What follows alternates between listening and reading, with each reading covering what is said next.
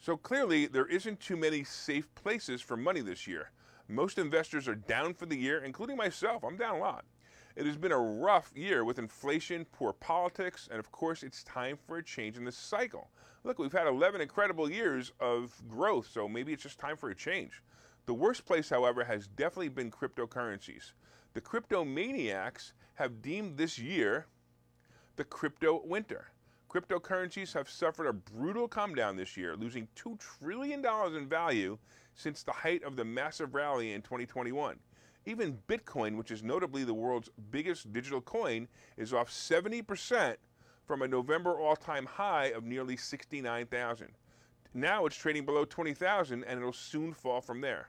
The last time cryptocurrencies fell this bad was in the period of 2017 to 2018, but now there's a really big difference this time. So last time was sort of like a hype bubble that kind of burst, but you know it still stayed it still stayed alive.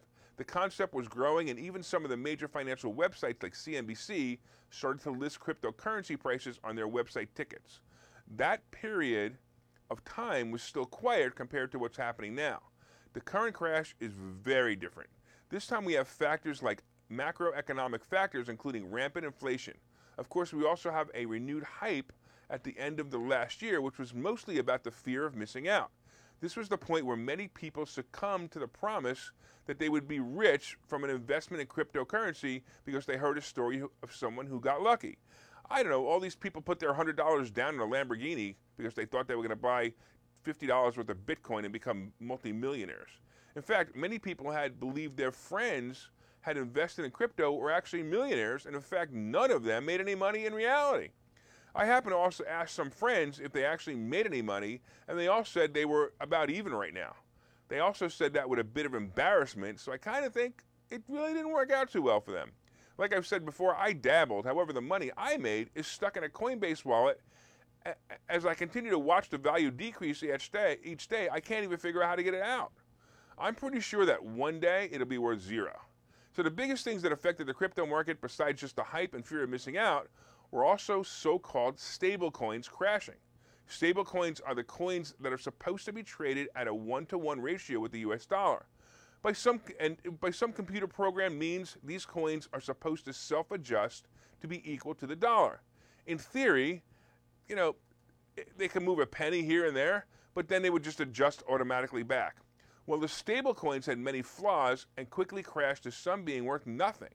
The other issue, of course, was leverage crypto investors built up huge amount of leverage thanks to the emergence of centralized lending schemes and so-called decentralized finance. These were basically lending funds that investors piled money into to lend money uncollateralized to funds and so-called whale investors who expected huge returns on their money. Of course, as crypto crashed, these funds wanted their money back. The problem was the money wasn't there any longer, and the only collateral was the cryptocurrency itself, and the lending funds went broke as fast or even faster than the people who invested in the funds. Even in 2018, the last time crypto fell, the lenders were a lot smarter with either other collateral or simply made sure the investors had some skin in the game. I had been reporting on some funds this week, like Three Arrows and Voyager, and they were all going bankrupt and the fund managers disappeared. There are more reasons for the failure. However, I continuously state the reason for the failure of cryptocurrency is the greed by the programmers who tried to build a better